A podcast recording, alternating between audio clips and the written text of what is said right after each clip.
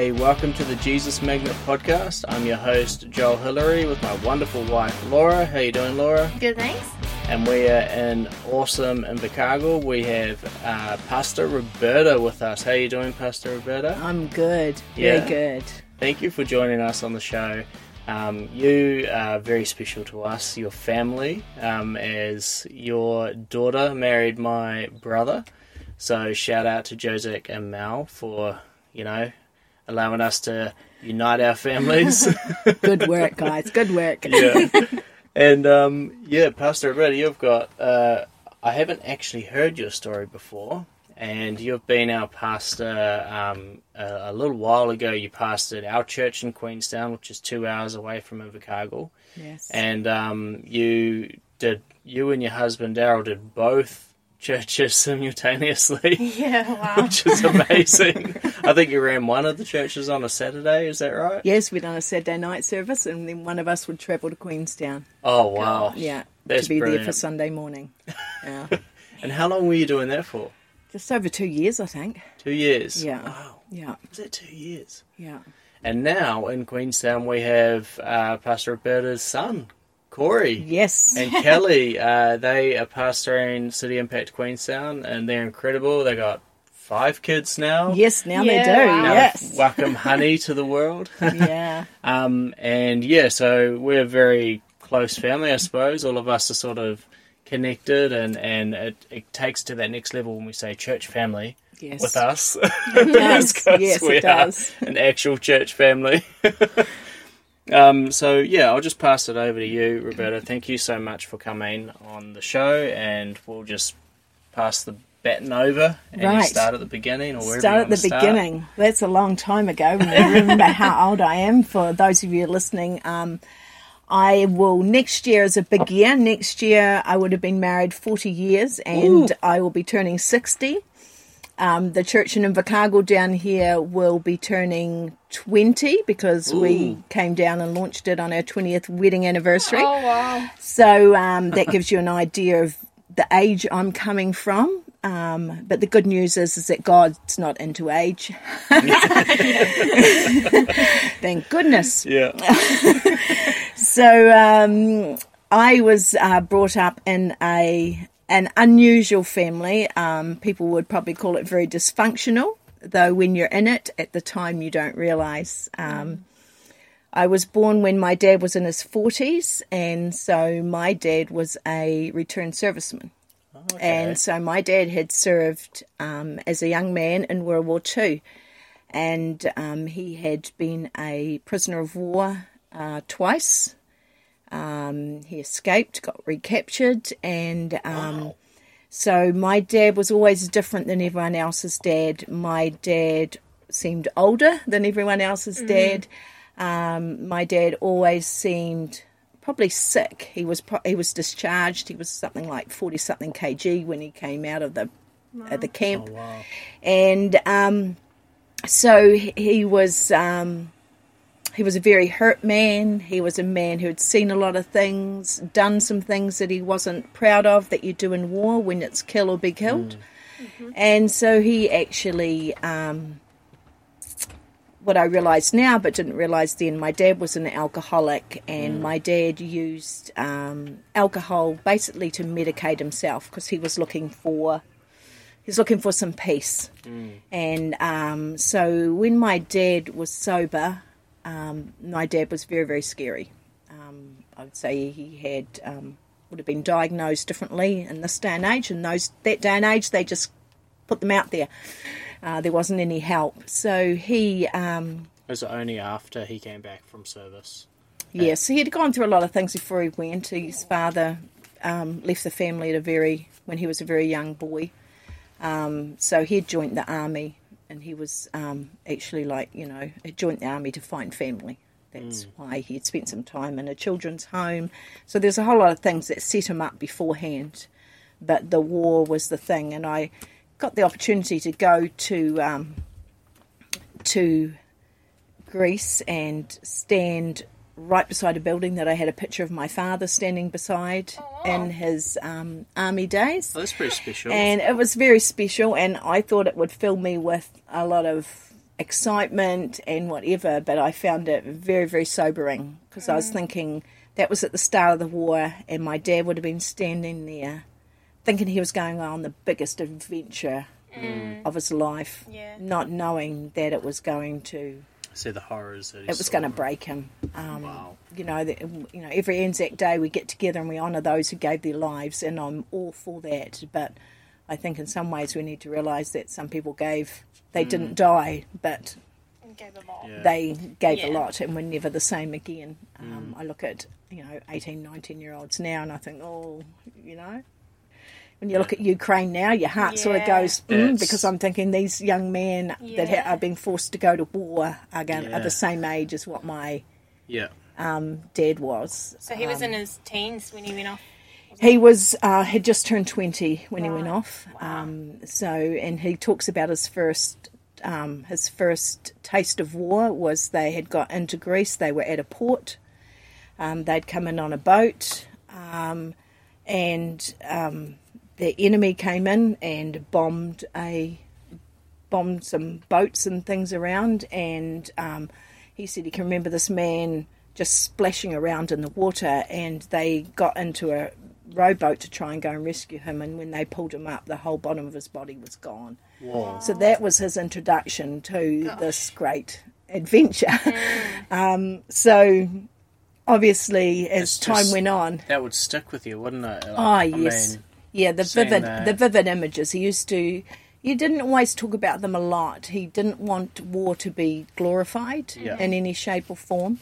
Um, there were programs on TV we were banned Mm. from watching that were comedies about prisoner of war camps. Yeah. Um, he made us watch World at War Mm. and watch all the Jews being released when they, from a really early age, because he did not want us to think that Mm. Fair war enough. was And today glorious. we have Yeah. these like the biggest video game sellers are Mm. all about war, yeah. and it really would twist what it was really like, and Mm. Yes. definitely something to, that you shouldn't really be making money off. Mm. in, in a lot of ways, but um, yeah, I could see that seriously sensitive subject, uh, but to not have it twisted, to know exactly what happened over there, yes, to not have it softened or yes, Yeah. yeah. For him to watch, you know, Hogan's Heroes. No one who's unless they're old will know who that it was, but it was a it was a comedy show about being in a prisoner of war camp, Wow. and Dad would say, "I saw men who you would call gentlemen turn into animals over mm. a piece of food." Um, wow, in a in a camp, and so for him it was you know he did talk about the comradeship mm-hmm. and the the um, friendships that you made Yeah. because you were relying on each other to Yeah. stay alive. Um, he pretended to be Catholic at one point. He was staying with a um, Italian family. Okay, and uh, they were hiding him, and he got um, appendicitis, and so they put him in a wheelbarrow, and the old man of the house put him in a wheelbarrow and went down in the dead of night and dumped him outside a hospital, um, or he would have died. Wow. And um, he pretended to be Catholic because even though there's a war on, people obviously Catholics responded to Catholics, etc. And so they operated on him, and that's when he ended up back in the wow, the camp. So there's a family I'd love to trace one day. Amazing. It would be amazing to do it. Um, Yeah. To find the family would be a challenge, Yeah. but um, I do have all his war records, and I want to sit down and trace where he was. So because my dad was broken, he couldn't really be the dad that he should have been. yeah, I suppose they wouldn't have diagnosed PTSD or things No, like that. no, no, in in the those day. days, they just basically gave them a little bit of money and said, "Go out, do do what you Yeah. need to do to Wow. the thing." And um, my auntie said when he first arrived home, um, they couldn't keep him at home because they felt he was too dangerous because he couldn't sleep in a bed. Um, he could only sleep on the floor um, Oh, wow. because he wasn't used to it, and he would he would sleep with his rifle. So how and long? he would get up and he would walk around the perimeter of the house really, Wow. um, because it was so you're used to living on your nerves, I suppose, and to all of a sudden be told you can just How long was he over there for? relax. So he he came home at the end of the war and he went at the start. So Right. Okay. yeah, yeah, yeah. So um, so the reason I talk about my dad because it really did shape um, yeah. What our future was like, what our our life Yeah. was like, mm-hmm. and so so I had a father who drank continually. When he wasn't drunk, you were terrified because you didn't know what was going to happen. Mm. You could do something and just set him off. Like a fly would come into a room and that'd be enough to set him up Wow. because flies were obviously an issue when you're mm. um, mm. in a, in a camp, and so yeah, so that's what life was like. And of course, because my father drank a lot, he had a lot of people around um, the house Social. that you wouldn't probably want around your young family. Yeah. Yeah. I So so there's things that happened in that in our family. Um, you know, I can't talk for my brothers and my sisters, but I had experiences in that family that you probably shouldn't have had. Um, so I grew up with a real fear, um, especially of guys, and um, and so that was the setup for what my life was like. And um, then we shifted to a place called Orepuki. Now, Orepuki is a small town. I think you've probably been through it. Um, at the time had a church. So where were you before Pookie? Sorry. We lived in um. We lived in Riverton. We lived in Otaria. Okay. And then. Um, So you're on we that shifted to- area- so always been in Yeah. Southland. Okay. Yeah, Cool. yeah. My dad's not a Southlander, but this is where he came down to settle here in the freezing works Okay. years yeah. and years ago. Um, and yeah, so um, get my thoughts back. Where was I? Oh, sorry. Um, That's all right. you were You moved to- moved to Orepuki. It's Yeah. a small town. Moved to town. Orepuki, small town. Had a church Yes. That had, in those days, people wouldn't think it's big now, but in those days, over hundred people Yep. in a town that might That's have a had good size in might a have had town. might have had two hundred people in it. Yeah. Yeah. Wow. Back then, back then we didn't have the mega churches like Yeah. you do now. Just the whole town. so it was seen and so and it had such a reputation you know it was like oh they swing from the chandeliers Oh. holy rollers the So ultra Pentecostal. ultra? Pentecostal and Happy and when I finally got into the building very disappointed that there was no chandeliers um, because you know yeah, I wanted to see that. Uh, of course, we didn't go because we were married to the. Uh, you know, I was, you know, living next door to the pub. My father purposely s- picked a house that was built onto the pub, shared Oh, the wow. same wall as the pub. Oh wow. Um, so you know that suited his lifestyle, and um, so the only people in the town we used to see was when they had the Sunday. In those days, a Sunday session is different than what it is now. People, a Sunday session was when everyone came to a house with their alcohol under their arm because they couldn't go to the pub, and so my dad So used you've to got a whole town that's more or less got this similar style as your dad. Yeah, well, he's he's purposely placed himself in mm. this place In right this next to a environment. pub, and Right. of course, where no matter where you shift, you always you always attract Yeah. You find Like-minded people. you find like-minded people. Yeah. So, um, so uh, yeah. So every Sunday, my dad would uh, have you know um, Sunday sessions. I learned how to you know pour a beer without getting too much froth on it. Don't know if I can still do that. You know all those kind of things. One of them skills that's totally useless now for yeah, you. totally useless for me now. Yes, exactly, exactly. Not even something I can put on my CV. And so um, we were in this small town, and um, Daryl, my husband now, was also in this small town, and um, I was friendly with his sisters, and we used to ride the school bus together, and I was, as you can guess, quite um, shy.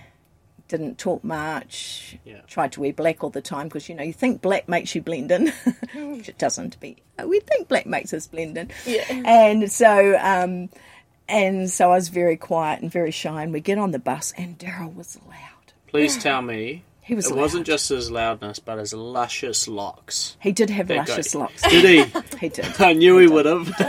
He had blonde hair. Yeah. Um, it's so hard to to imagine. That's right. um, but he was, I think I, I looked at him and I used to admire him because he was just who he was. yeah. You know I mean? If he wanted to sing on the bus, he'd sing on the bus. Yeah. If it was school uh, photographs, he'd be the kid that would make sure his hair was standing on the end and looking really weird for the photograph. You know, he was that kind of Wow. kid, that kind of guy. And um, and I can remember him getting on one day, and I don't know what made me say it because I was not a Christian. And I said, "Oh God, I would like to marry a man like that." Got to be careful what you pray for, people. Yeah. Even when you you don't know for. God. Yeah, even when you don't know God. and um, and I don't know what made because I didn't pray because we weren't brought up in a um, you know in a Christian home. Um, and um, yeah, and God answered that prayer. and um, and so we we ended up going to an Anglican ball, and I was going with his sisters, and we all had tickets to this Anglican ball. And So that is that the school dance? no, in those days, the church, the Anglican church, would hold a ball.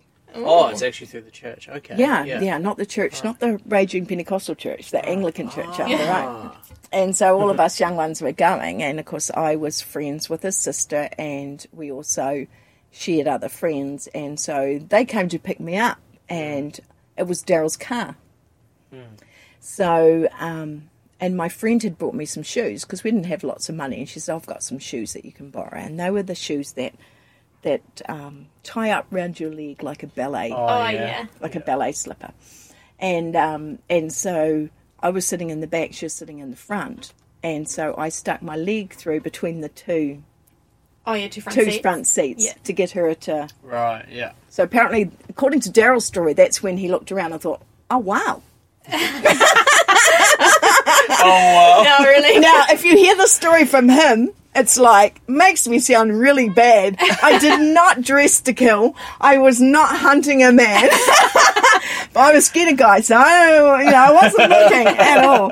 But if he if he tells you that story, it's like you know, Yeah. um, I feel embarrassed when he tells it because he, you know, how he's like with his stories Yeah. and and so we get there to the hall, which is just down the road, but obviously they had to pick me up because I needed shoes. And so we all get out of the car, but Daryl doesn't get out of the car, and we're like, he's got all the tickets. What's he doing? So my friend goes back and says, Daryl, we need the tickets, and he says, tell Roberta to come back. And of course, I'm oblivious. No experience with guys. guys were scary people that you kept Oh, away from. Yeah. This is his move, isn't it? This was his Ah. move. And I got back there and I get in the car and I turned around and said, What did you. And I didn't even finish my sentence. Leans over, slaps a kiss on my lips. and that. and I'm like, He said, You kissed me back. And I said, I don't know what I did because I said I was in such. You know, Confusion. yeah, I was not what I was expecting at all. And so, um, this is Brilliant. we met. We always go on because his house had turrets, and so it was always like, you know, we had a castle, Yeah. we had a shoe, we had a ball. Oh, wow. when God answers a prayer, he does it quite dramatically, Yeah. doesn't he? so the fairy tale Yeah. come through. Kiwi fairy tale. Kiwi fairy tale, yeah.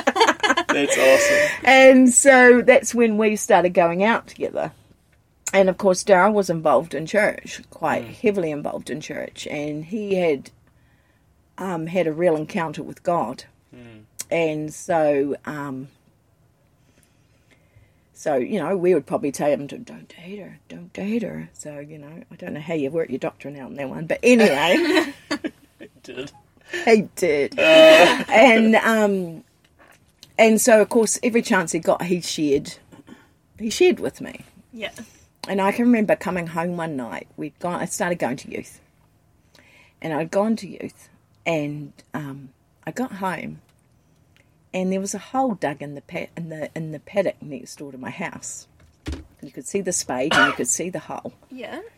And of course, because of what Dad was like, my thought, which no one else would think, Oh. I thought Dad's finally flipped.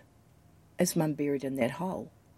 like that's- it That's sounds it sounds thought. Yeah. it sounds silly but because he had rages Yeah. uh, you know i love my dad dearly don't get me wrong when he was drunk i totally Yeah. that's when i felt we had the real him Yeah. And he so would drunk be dad. Is, drunk dad was amazing. Dad, drunk dad there was drunk dad and then there was there was Sober sober dad. dad and they mm. were in my head two different people. And i in- loved drunk dad. That's incredible because most people hate It's drunk the other way around. Mm. person. but it mellowed him you see. Yeah, yeah, because he was always angry and it so it it mellowed him. So you felt like the Yeah. drunk dad was the real dad mm. the dad that had washed away all the the terrible things that had happened in the war and was mm-hmm. able to be himself. That's Yeah. how you He probably felt that's how that you too. felt i think he did you know Yeah. i reckon like everyone says oh it must have been true but i can remember standing on my uh, dad's feet dancing to music you know when you stand Yeah. on their boots and Yeah. um, you know i have some really happy moments but they're all when he was drunk Yeah. Yeah. Never when he Only, was only you sober. can remember them. you know, um, had a heart to people, always tried to help people, Mm. gave away stuff all the time. But that, that and that was Dad, um, except for when he was Mm. sober. Um, and so that was my thought, and I can remember thinking, "Oh my goodness," you know. And I'm saying to Daryl, you know, I hope everything's all right inside, you Mm. know, and everything. I go inside, of course, everything's all right. But Daryl had started witnessing to me because obviously fear ruled my life. I was scared Yeah. of everything. hang on, hang on. Fear. What what was he digging a hole for? They had had a hangi. Oh, and I'd been away all day, and just I didn't hadn't, know. he hadn't shot somebody else. No, they'd know had a about. hangi, and I didn't know that because we'd never had a hangi before that I knew of. Oh, Yeah. true. and um, yeah, so that was that was the worry, and um, yeah, and so um, I went to bed that night, and I went to bed asking a lot of questions. You know, like I was really starting to think. You know, I think that was sort of the catalyst of do I, you know, this, do I want to live like this? Do I want to live, you know, really like this? And um, like I told you before, we lived in a house attached to the pub, so my bedroom had no windows whatsoever. Really? It had a skylight on the top of the roof, and um, I went to bed that night, and I can remember just musing, and then I says, "Oh, I says." God, is this real? You know, like, are you real? You know, kind of thing. And um, and I sort of gave that up, and I turned over to go to sleep, and I closed my eyes, and then I couldn't. th- Then the, there was just this white, this white brightness. Like I can still remember it so vividly, and I couldn't open my eyes. It's like physically, my eyes would not open because the it was too. You know, when you when you got a really bright light, yeah, Yeah. Oh, you know, you close your eyes. Yeah. It was like that. It was like this amazing white. So going to the bathroom in the middle of the night, light. flick the light on. Yeah. Yeah, yeah, well, I normally just leave it off because I'm like, "Oh, I don't want to wake up. but that's how bright it was that I physically couldn't. Um, And this was from Open a simple prayer this when was you'd gone home. Yeah, yeah, in just your seeking, room. just seeking, Yeah. just Wow. thinking, you know, there's got to be more, and um, and as I um, lay in bed and that happened, and it was like this pounding in my head. I felt like something was pounding into my head, and all I could hear was, "I am right. I am the one." Wow. Was the voice that was? It was like it's, it's hard to explain. Yeah. It's like almost an audible voice, but not coming from Yeah. Coming from like within almost. Yes, Yeah. yeah, yeah, Yeah. really hard to explain. And um, and I can remember at that moment because you think I was scared of everything. You think that would have freaked me out. Yeah. yeah. You know what I mean? Like what what is happening? Yeah. But I can remember just lying on my side and just having the most peaceful sleep I'd ever had in my life. Wow. Total Like peace. total peace. wow. In fact, I don't know if I felt the same ever since. You know what I mean? I don't know, you Yeah. know? Um, and that was my introduction Huh. to Jesus. So, uh, Daryl had been talking to you about Jesus, just you and him one on one, sort of hanging Yeah. out a lot, and then Yeah. just you in your private place, Yeah. just almost heart abandoned. Yeah. I think that's why you can't underestimate praying for people to have an encounter Yeah. Mm. because God is so desperate, Yeah, mm-hmm. so, so desperate mm. to get to people. Mm. And He can. Yeah. Like, He done that. yeah, You know, I sometimes think about it, I think, you know, it does hit me sometimes. I'm like, what am I doing for God? Am I doing enough? you know, because he really reached out to me, like Yeah. really reached out to me. Yeah. Um You know, that's blows your mind sometimes when you think Yeah. about it. You know, everyone says to me, "What do you think would have been there if you opened your eyes?" I don't know. I know whether it would have been angels, whether it would have been. I, I don't know. Oh, true. I don't Yeah. know. But the thing was, I couldn't. It was like my body wouldn't allow Yeah. my eyes to open because Like trying it to open your eyes bright. with a sneeze. Wow. yeah, yeah, yeah. And so that happened, and then I can remember sharing it um, with a few Christians, and they never said anything to me. They didn't tell me what the next step was. Like I had this encounter with God, but what do I do next? Yeah. What what's what's next? Um, and then the pastor of the church had actually gone away that Sunday, and I went to church, and um, it was an elder running the service, and he had an altar call. And I'd been to church a couple of times, but I'd never heard an altar call before. That um, no one had made one. Oh. Um, and none of the. Christians I talked to said, "Hey, your next step is." yeah. You know, So they didn't, you, may can- not have you, known you themselves. give your life to Christ. You know that this is how how you do it. You know, there's no big formula prayer, but it's a matter of me learning that I just need to come to God and say, "Hey, I want you. I you know." I invite you into my Yeah. life, you know, as you say to people, it's so simple, such a simple prayer. It's not Yeah. like it's got to be done a special way. Yeah. Um, and so um, that's why I love um, the church that I'm in. That that's one of their absolutes that you always do a call for salvation, even if you know everybody in the room. Yeah. And I believe that people can have encounters with God, Yeah. and and we need to be able to take them to that to that next step. You know, Definitely. so that was that was my um, major encounter with God, and that is how I became saved. Wow. And um, but like I say to people, that put me on the starting block. It's Yeah. only the start, That's eh? the start, You know, yeah. people think Yeah. salvation's the journey is the is That yeah. moment. That's the It's whole the- book. Yeah. No, it's the first yes, chapter. yes, Yeah. but Yeah. no, Yeah. no, it's not. It just puts you on this on the Yeah. you know on the starting block the really, prologue. and connects you with you know a, a God that loves you and puts everything in mm. place for you to now start walking into life. And so it took me years to recover mm. that which I'd lost when I was a child. Yeah. Mm. Like there's some things that can happen instantly. Yeah. Um, But you know, like I had issues believing that God could really love me because I felt like hmm. my mum and dad were meant to. That because they had so much dysfunction in my life, I know now as an adult that they did, hmm. Hmm. but they just didn't know how to yeah. show that. And so um, for years, I would I would be thinking, oh, you know, I'd still went to church, I still loved God, I'd done all those things, but there were times when I'd just get hit with, you know, how can God love me? because Yeah. he knows everything about me. Mm. He knows absolutely everything about me. He knows the things that have happened to me. How could he mm. possibly love me when other people would turn away? That's in my, you know, the mm-hmm. dialogue that you Yeah. have. And so it, um, I can remember being at a youth camp. Youth camps were just amazing in those days. We'd have hours of worship and Yeah. things happening all over the place. People get touched by God. Someone would be crying over here. Someone over here would be, you know, like everyone having different experiences within what was going on. And I was in a recognised now that it was depression I was probably suffering, but didn't recognise it then. And um, they had an altar call, and I thought, oh, I'm not going to go. What's what's the point of responding?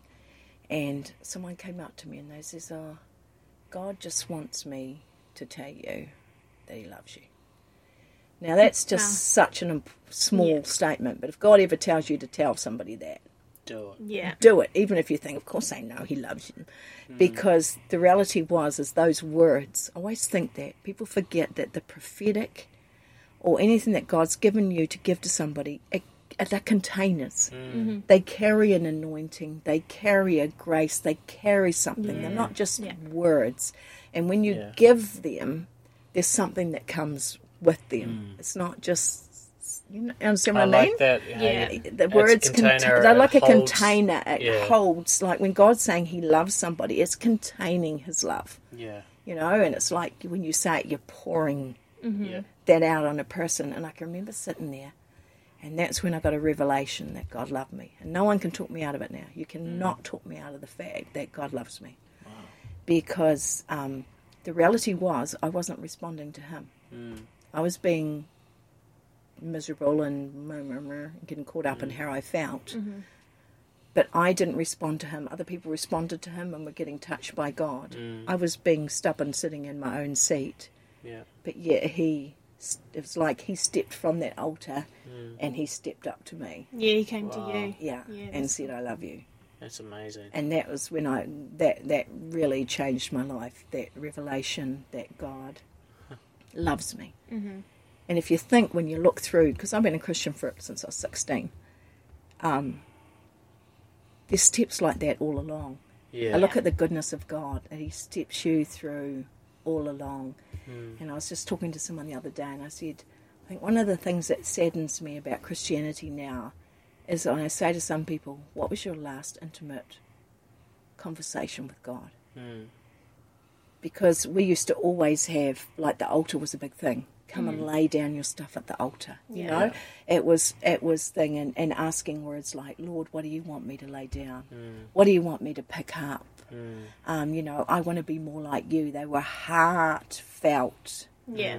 um, words and coming to Him because it was all about relationship. Yeah. And I think now because we have all the bells and the whistles and the things and all that, we can sometimes miss those moments. Yeah. Yeah. You know, I say to people, if you had any altar conversations, Mm. which you know we should be, even after all these years, God still Mm. will re- will show me something and say, you know, like if I react to something, Mm. I'm now in the habit of saying, Holy Spirit, why, why did I react like that? Yeah. What what caused that reaction? Yeah. There's something It's like in a. something that's caused that. It's What not only it? just talking to an invisible person, but it's having an uh, authentic, authenticity behind your words that Hmm. he's right there with you. yes, And it's very easy to get religious and Hmm. just say things out loud and be, and almost tick the box, you know, like okay, Hmm. yeah, I prayed today, but it's really taking that intention, going, who am I praying to? Yeah, And he's right here, Yeah. like he is right here. yeah, and that authenticity engaging your heart. Mm. that changes everything. That changes the prayer. That changes the way that you start to think. Yes. that changes the way that you look at people your response. You start to respond rather than react. Yes, um, yeah. Yeah, it's, it's good. Uh, but you're right. I think today it's getting harder and harder to grasp that authenticity because we're almost numb with cell phones and things like that mm, communications become a numb thing and we become mother Marthas in a lot of ways. Like we Yeah. click to tick everything off. You Yeah. know? yeah Yeah. yeah, Um, that's right Instead of Forget what's mm, important. yeah, instead of sitting at his feet. And you know, mm. I'm not, I'm not disking, ridiculing I'm not anyone. disking Martha's because I have to have Martha, some Martha in my life to be able to do the job that I do. Yeah. Mm-hmm. But at the start of the year, I felt God really challenged me. yeah Make sure that you protect Mary as well. Make sure that the Mary part of your relationship with God, because God is there is tasks like absolutely yeah even leading up to the cross, all the things that had to be ticked off Yeah. Yeah, yeah. to you know and when you Yeah. look at the at the tabernacle there's structure you There know is- so order, so th- it's not like it's unholy Yeah. there's order and stuff but Mm. we have to make sure that we also protect Yeah. the other side of just sitting and just absolutely because that's where all my things come from was by just sitting with him and getting Mm. a revelation because once i got over that my next thing was that of course when you've gone through some of the things that i've gone through you can easily get to a sense of feeling like you're robbed and um and god had shown me some things and i got to a place one day and i just i just got aggressive and I just, I just went, I just got aggressive with the enemy. So instead of talking to God, I just turned it to the enemy, and I said, "Enemy, you have robbed me for way too long. For things that happened in the past, things that should never have been, you have robbed me, and mm. I am going to draw a line in the sand, and I refuse to let you rob me anymore." Mm. And then John 10, 10 became my thing that God He's given us He's given us life and life abundantly. Mm. Mm-hmm. Because when you've been through a lot of things, for you people who have been through some stuff, you know, we get into people say, "Oh, you're a survivor." To me, that's not a good thing. Because if I have been a victim of stuff happening and then I slip into survivor, that's great. That's one of the steps we need to take, and I'm mm. not disking that at all. But don't stay stuck in mm. survivor because when you're in survivor, if you have a bad day or someone says something hurtful or a mm. trigger happens, then you slip back into victim. Mm. Mm-hmm. So we need to we've got to get from survivor into life and life abundantly. Mm, yeah. And Victor. we've got to be able to get and yeah, being the victim, yeah, Yeah. exactly. Because otherwise we we will Yeah. Yeah, there's a. I, don't, I, I always forget who say who says this, but um, only God can turn a mess into a message, mm. a mm. test mm. into a testimony, and a victim into a victor. Yeah. yeah. Um, and I think there's one more that I can't remember, but it's it's true. You know, like Yes. it's so easy to sit. Uh, like you said, you you you survived it, and and you're almost like fragile at that point. But it's not that you're fragile; it's that you're strong.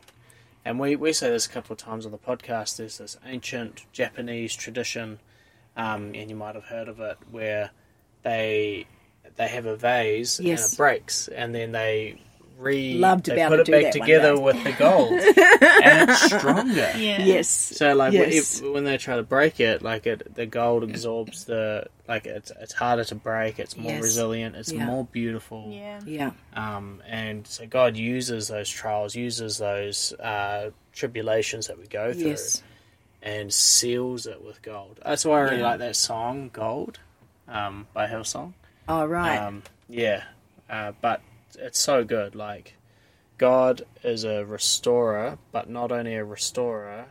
So, because restoring is something like you sort of bringing back what you lost. Back to mm. yes. but it's more than no, that. he's more Yeah. than He that. bring yes. not only restores what is his lost. idea of restoration is different than ours. Yeah. yeah. it's not Yeah. bring it back to the norm. It's over and above Yes. what we had. Yes. yes. Yes. That's so true. if if it's just back to the norm, God's probably hasn't finished yet. No, no. The good news, God hasn't finished with us yet. Yes. Yeah. And, uh, so I'm quite happy about that. Absolutely. Yeah. Yeah. Yeah. No. So yeah, that was a major uh, revelation. Yeah. That's awesome. And and so from then I started to seek to figure out why why was I stuck in the spot? You know, like mm. I decided I wasn't going to go back, but how? What was my mm. way forward? Mm. You know, some things can happen miraculously in His presence, but not always. Sometimes it's you know, it's like God buries the treasure and He wants us to dig for it because when we come out the other end, we're going to be richer for it and um, and so the and I'd go to I'd go to pastors, I'd go to people, and they'd say, "Oh, you need to read your Bible more, and you need to pray more."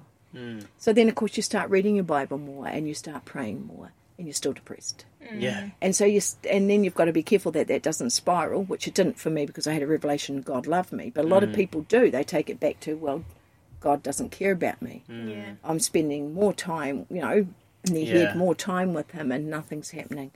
And so that's when I came across the scripture about renewing your mind. And that's what I realised was the key. Yeah. Because even though I had been saved, I still had the same reaction when a drunk person walked in the room as what I had before I was saved. Hmm. Hmm.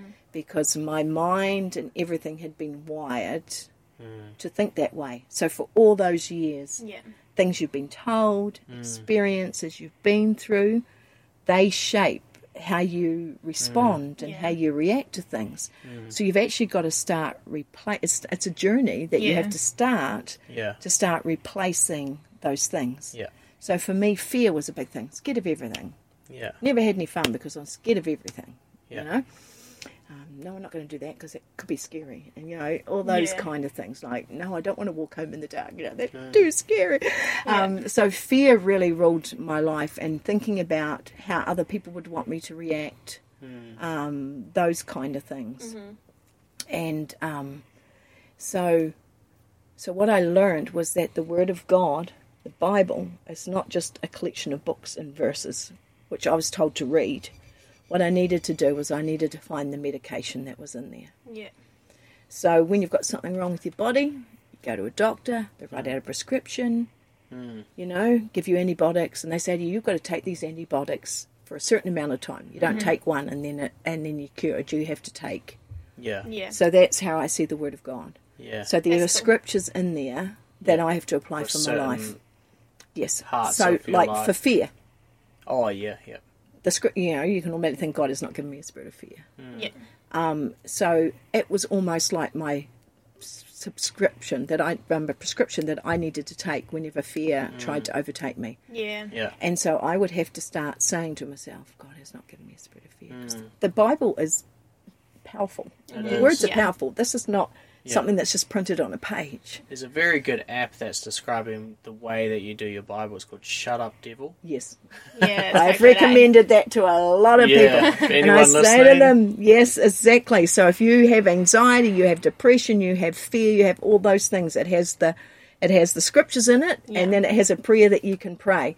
But what I'd say to you is you need to say it Yeah. Yeah. Out loud. out loud. Yeah. Because when you're going through turmoil in your head and you're trying to think of scripture, it doesn't work. You need to actually say it out loud. So when I first started, I had to use that scripture all the time. you know? It, do, God has not given us a spirit of fear, but one of a sound Power, mind. power, love, and a Yeah. sound mind. Yeah. Yeah. Yeah, that's right. Yeah. And so, um, so what I found was instead of reading chapters and verses, which is what I was told to do, I needed to find the scriptures mm. that were dealing with issues in my life, mm. Mm. and I needed to change my thinking. So it takes time to change your thinking, so Yeah. that so that when it happened, you would go to what God said Yeah. not what your experiences were, not what your little Yeah. five year old mind would tell you to do, mm. which happens a lot if you've been through any trauma. Mm. You know, you're back Yeah. to being, you're just seeing that at times. You're mm. looking at a grown man, you think, you're acting like you're 12.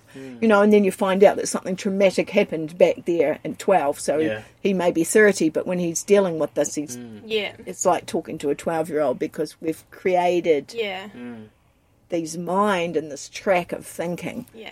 And so, um, so renewing your mind is something that is so so valuable Yeah. for It's like, changing your life. Um, rewiring your brain, isn't It it? is. Like you have to almost do this new yes, uh, process more often Yes. than your old ways. Like change your thinking so many times so that that's your natural uh, yes, natural reaction is to Yes. go to that new way and speak those scriptures. Just Yes. you know, live your life properly. Yeah. yeah, exactly. Yeah. you know, and some people say, "Oh, it takes so long," but it does sometimes to change that thinking.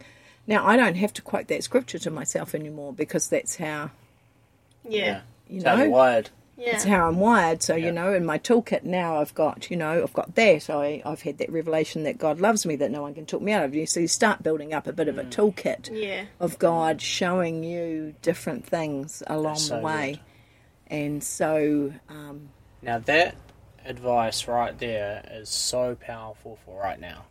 Yeah. Because we, especially with the pandemic that's just happened, you've got all these people, in, and you know you might be listening on the podcast right now, and and God's attack, uh, God's acted in your life, and you thought that it's been an attack or something like that, but it's it's God giving you almost. It's not like a trial, I suppose, but it's it's you know if some of these things in our life never happened, we might never be able to Yes. push in mm. to God. yeah, You I know, call it if we- interval training. Yeah, yeah, that's You know, good. interval That's training Yeah. builds endurance Yeah. Yeah. and stamina. That's good. And, and, and, like even people now, I talk to Christians, they're like, the race has changed. yeah, It's not what I thought it was. The world has mixed everything up. yeah, Um, you know, are we going into end times? Are we, you know, you can hear all the thing, and you know, and I'm saying to them, hey, you're race fit.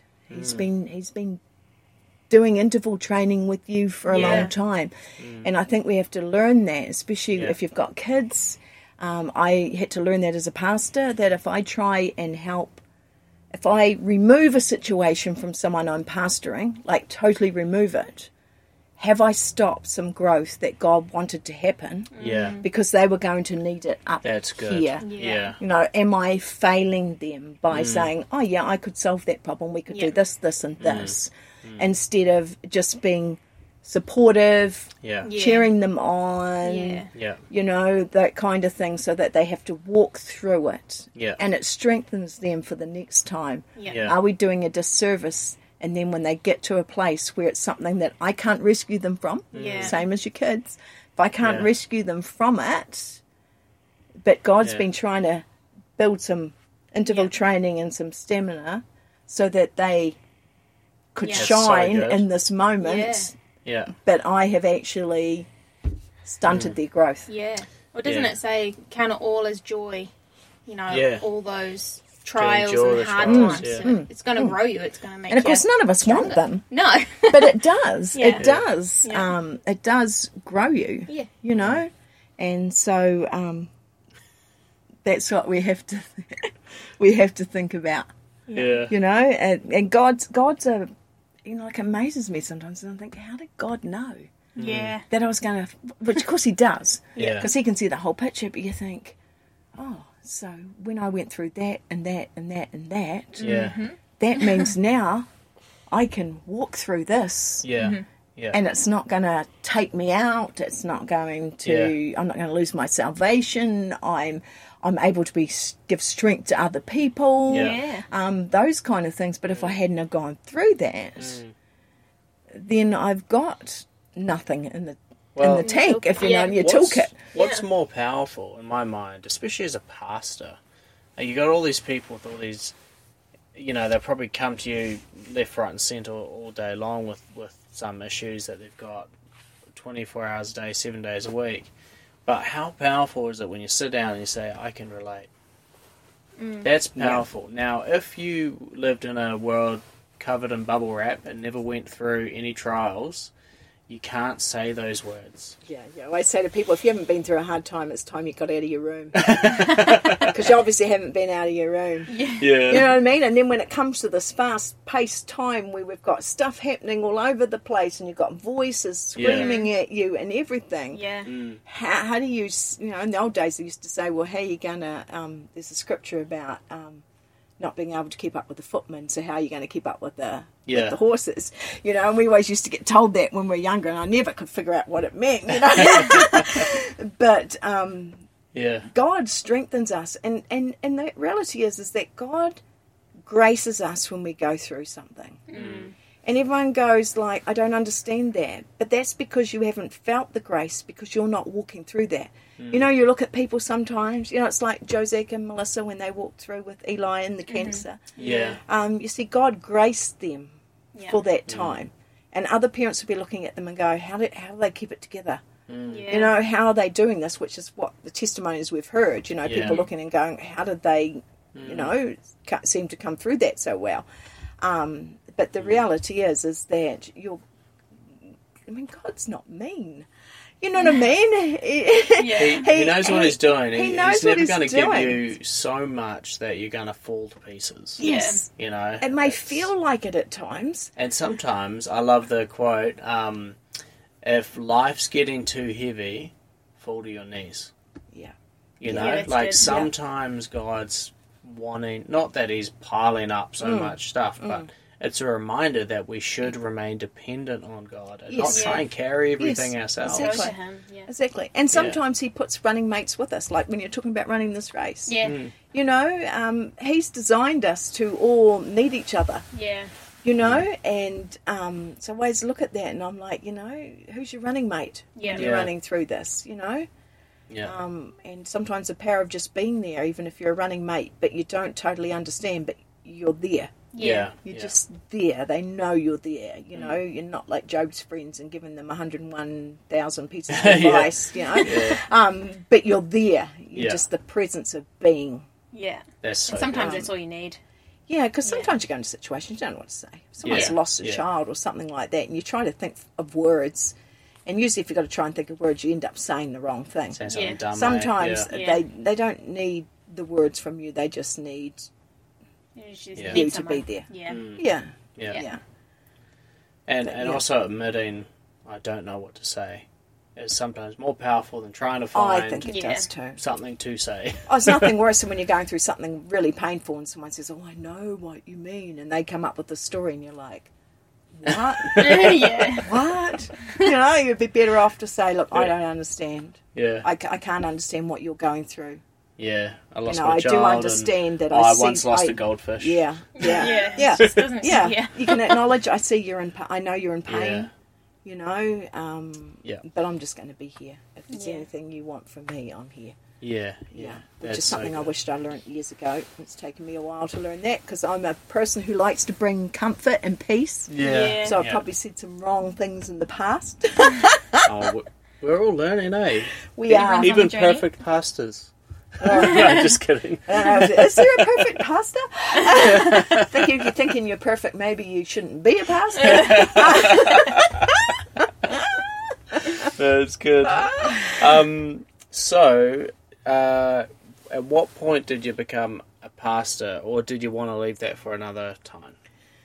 Oh well, we became part. We were asked to um, go and start uh, take over like a small group that had formed in Te Anau. Okay. Um, we were in our early twenties, so we've been pastoring for what, maybe thirty-five years, Yeah, wow. something like that. That's a good amount. A long time. Apologies to all those people we practiced on when we started. time. The guinea pigs. Um, yes, and I went into that a bit kicking and screaming, because obviously my obviously it was very obviously that Daryl had a call on his life, sure, yeah. um, and um, me being fearful and having to work through some of the things that I've talked about. Actually, as a pastor's wife, um, where people have got an expectation that you are perfect and that your children are perfect, and um, don't do that to your pastors, people. They're humans like you. yeah. it's true. And um, yeah, and I was always hiding behind Daryl. Like even physically, if he was standing up somewhere, I'd always be. I wouldn't stand beside him. I'd stand just a little bit behind, behind them. him. Yeah. um, and I always done that. And then God, um, when I first got saved, I was asked, when I first got saved, what I wanted to do, and I said I wanted to be a pastor. Really? And Wow. back then, we didn't have woman pastors. Yeah. We had people who were pastors' wives. Oh, yeah. That their ministry was to support their husband. They didn't do anything in church or anything. Not like now. Now's you girls. You girls have got it so good. It's awesome. and um, and I said I wanted to be a pastor, but obviously everything I had to walk through um, took a while, and um, it's like it's like God, God orchestrated it because Daryl was also truck driving as well as pastoring, and we'd have something scheduled, and Daryl would be caught way up the road.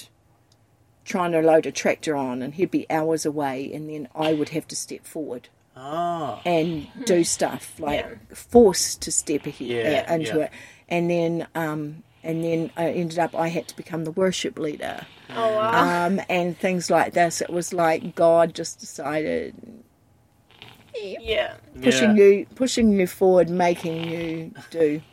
Someone's snoring. If you hear that noise I have a granddaughter asleep on my knee and that noise is snoring.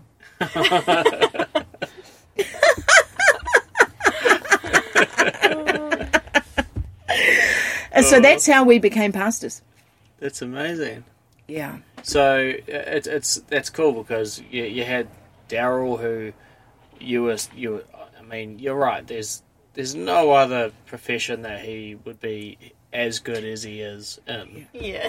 Um, than- Some people than think that he's a radio announcer because of his voice, Oh yeah, but maybe. Uh, yeah, I think man, his, his, his calling is so uh, easy to spot. it's pretty obvious. Yeah, um, and that you were able like you you had that mindset that you were going to support your husband Yeah. in any way any any way mm. possible anyway mm. and that happened to be pastoring mm. yes, yes, yes, Yeah. and that's the thing because sometimes people. Like I know churches that just employ the husband, and then of course the bonus is they get the wife. yeah Yeah. Um, but some denominations, when I've talked to women, I can tell they've got a ministry on their life. Yeah. But because of the denomination they're in, there's they are been able pastors' wives, and then I know people that they are pastors' wives. They don't want to do anything Yeah. public or in the church, they feel that that Mm. is the and neither are wrong. Yeah. They are what are you called to do? Yeah, it's between Do what it. Holy Spirit is telling you to do. Yeah. Be obedient, Yeah. and whatever that is, and Yeah. it really does look different in each person. Like, It does. I mean, It Romans talks about that really clearly about the different conviction that Mm. each person will have to Yeah. not judge each other by Mm. their individual convictions. I think he's talking about eating meat and stuff like that, but he's using that as a scope between all things that the Holy Spirit's telling each of us to do. If you feel convicted about it, then don't do it, Yes. and and don't judge other people if they are doing it because they don't have the conviction. Mm. So it's like, wh- wh- whatever you do, the golden rule is listen to the Holy Spirit and Yeah. don't try and listen to somebody else. Listen to the Holy Spirit. Yes, Yeah. yes. Listen to the Holy Spirit through your ears only. you know, and God doesn't, and God doesn't make mistakes. I can remember someone coming to church once, and he said, "Oh, I'm not, um, I'm not happy because you have a woman who preaches in the church." And um, women were allowed to teach children's church Oh, in his brain, but not church, which is Oh, wow. ridiculous because to me, children's church and adult church is exactly the same. Yeah, absolutely. You know, you are preaching the gospel, but Yeah. you're just bringing it down to a level for kids to understand. Yeah. Um, it's not a lesser thing Yeah. at all. to be honest, you At probably all. should teach the kids stuff at the adult stuff because sometimes it's too complicated.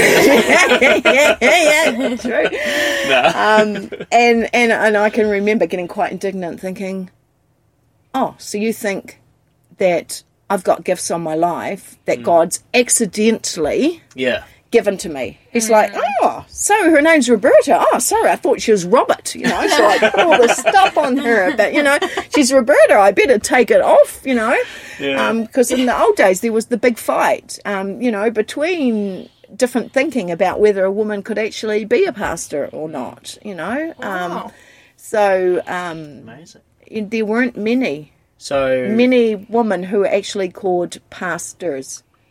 how long did it take you to to get from?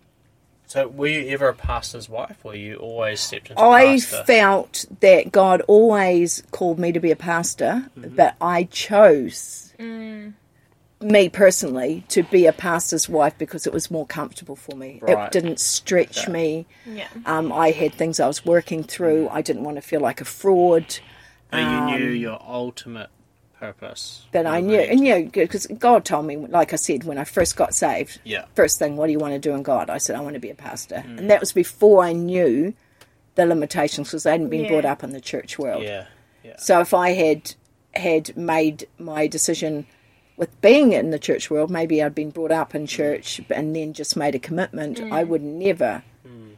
um, I would have just never thought that I could be a pastor. So were you just kind of like suppressing that conviction almost, or like that pull, because you didn't want to step out? Um, I think I think the fear that was on my life that I needed to walk through, and I also think that you end up with a purpose, and Yeah. you end up with something like I know what my purpose is now. I know that I know my conviction is um, my values are that I don't like seeing anybody being robbed hmm. because I was robbed for so long. So hmm. everything I preach, I found everything that I preach, everything I do, or if you trace it back, all goes back to that thing. Hmm. So when I'm preaching, I'm either trying to show people what they can have so that they're aware that they're being robbed, mm-hmm. or I'm showing them where they're being robbed, all those kind of things. And I think that God had to take me through that process Yeah. before I actually had a message. So the timing was probably perfect as He walked me through it Yeah. You're and put me in a practicing what you position where I got stretched occasionally, Yeah. so Yeah. that I had to come out of, Yeah. you know, and and praise God that I married a guy like Daryl because you know Daryl has. If you ask Daryl, we're not there. We're not here as husband and wife to compete against each other. Mm. We're here to complement each other. And Yeah. so, if I preach and someone says, "Whoa, Daryl, uh, Daryl Roberta's preaching was better than yours this week," he doesn't get upset about it. He's like, you know, he's happy. you know what I mean? Um, Yeah. There's no. So he he never held me back. Yeah. Yeah. He always supported me. And and of course, when we came and we're part of City Impact, Bev was a perfect example of, um, you know, because she was one of the leaders in the early days that that would have helped um, the woman today be able to get into the pulpit like they can, because back in her day, it would have been a fight for Yeah. her to be seen as a pastor. So Right. they they that um, age group um, sort of done the um, claimed that Yeah. for the woman today that can just easily call themselves a pastor, be in full time ministry, stand Yeah. up there and preach, Yeah. and it not be.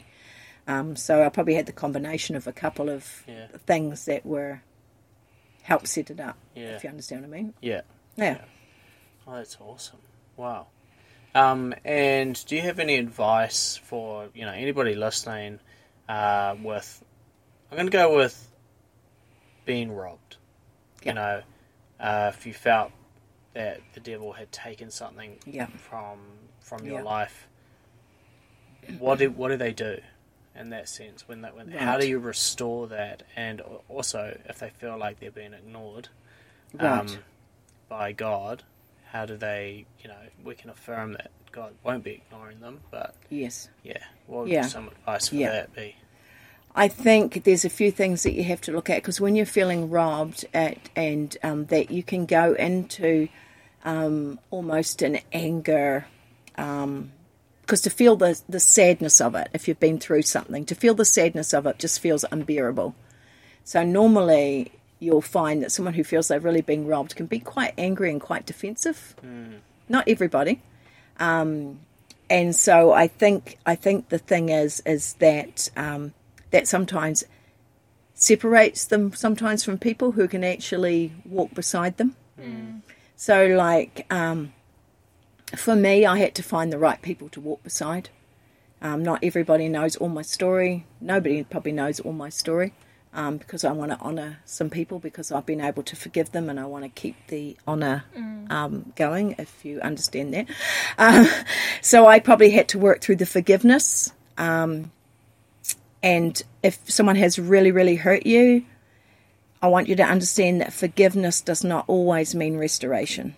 I think it's a thing that stops a lot of people because if somebody has come in and abused you or done anything like that, forgiving them doesn't mean you can you open the door for them to come back in. Forgiving them is all about you walking free. Um, it's about you maybe being able to see them on the street and um, give them a quick wave, uh, kind of thing. But it doesn't mean that they need to come back into your life um, because I find a lot of people when they've been robbed by someone, they continually open themselves up to being robbed because they seem to think they have to have restoration to fix it. Would you say like forgive but not forget in that sense? I I think in some ways you need to forget because it, it ignores at Yeah. you, Okay. but yeah. I would say forgive, but put in a God boundary. Okay. Yeah. You know, if someone came in and beat your kid up, you wouldn't be inviting them to come back to your house the next yeah. day, would you? yeah. You know, even Well, if that's what I they're mean standing there forgetting. saying sorry, sorry, Yeah. sorry, sorry, you you um, if they haven't repented Yeah. and they haven't walked through it in God, if they have, it's a completely different thing. Mm-hmm. Um, but if they haven't, don't uh, don't open up your life. I think you have to be careful that you're not carrying things. I realize, didn't realize for a long time that I was carrying shame, and the Holy Spirit showed me the exact time that shame came upon me, and and it was like a weight, um, which for me the key I've found is the garment of praise for the spirit of heaviness. Replacing it with that garment, um, that garment of praise. So I think sometimes you need to do a study, um, because Jesus didn't just buy, die for our sins; He took our sin and our shame, mm. Mm. Mm. and that's really important. And you can see that He carried shame. You think about it; you know, you're stripped down to nothing. Yeah. You are dying the most shameful death that you could ever Yeah. die. And he done that so he could take our sin and he could take our shame. Yeah. So um, being able to, let's like us talked about renewing your mind. If you feel shame or you feel less than because of something that someone has done to you in the past, mm. um, it's important to take those scriptures mm. about him carrying our shame and you start meditating on them. Mm. To me, it's starting to meditate on those areas, and I tell you, you can trust your life with God. And I have learnt over time, the Holy Spirit, if you're really asking, He answers. He actually does. He actually does. So, um, renewing your mind would probably be the most important thing if you have been hurt. Oh wow! Thank you, Pastor Roberta. That's really powerful. Um, yeah, I think we're going to have to get you back on at some point. um, thank you for listening to another episode of the Jesus Magnet podcast. Hope you enjoyed it, and um, be sure to stay tuned for more. And find us on on Facebook and Instagram, and follow us along. We're currently on the road right now, and uh, we're just in Invercargill. So if you want to share your story, get in touch with us. We'd love to hear it. We'll see you next time on the Jesus Magnet podcast.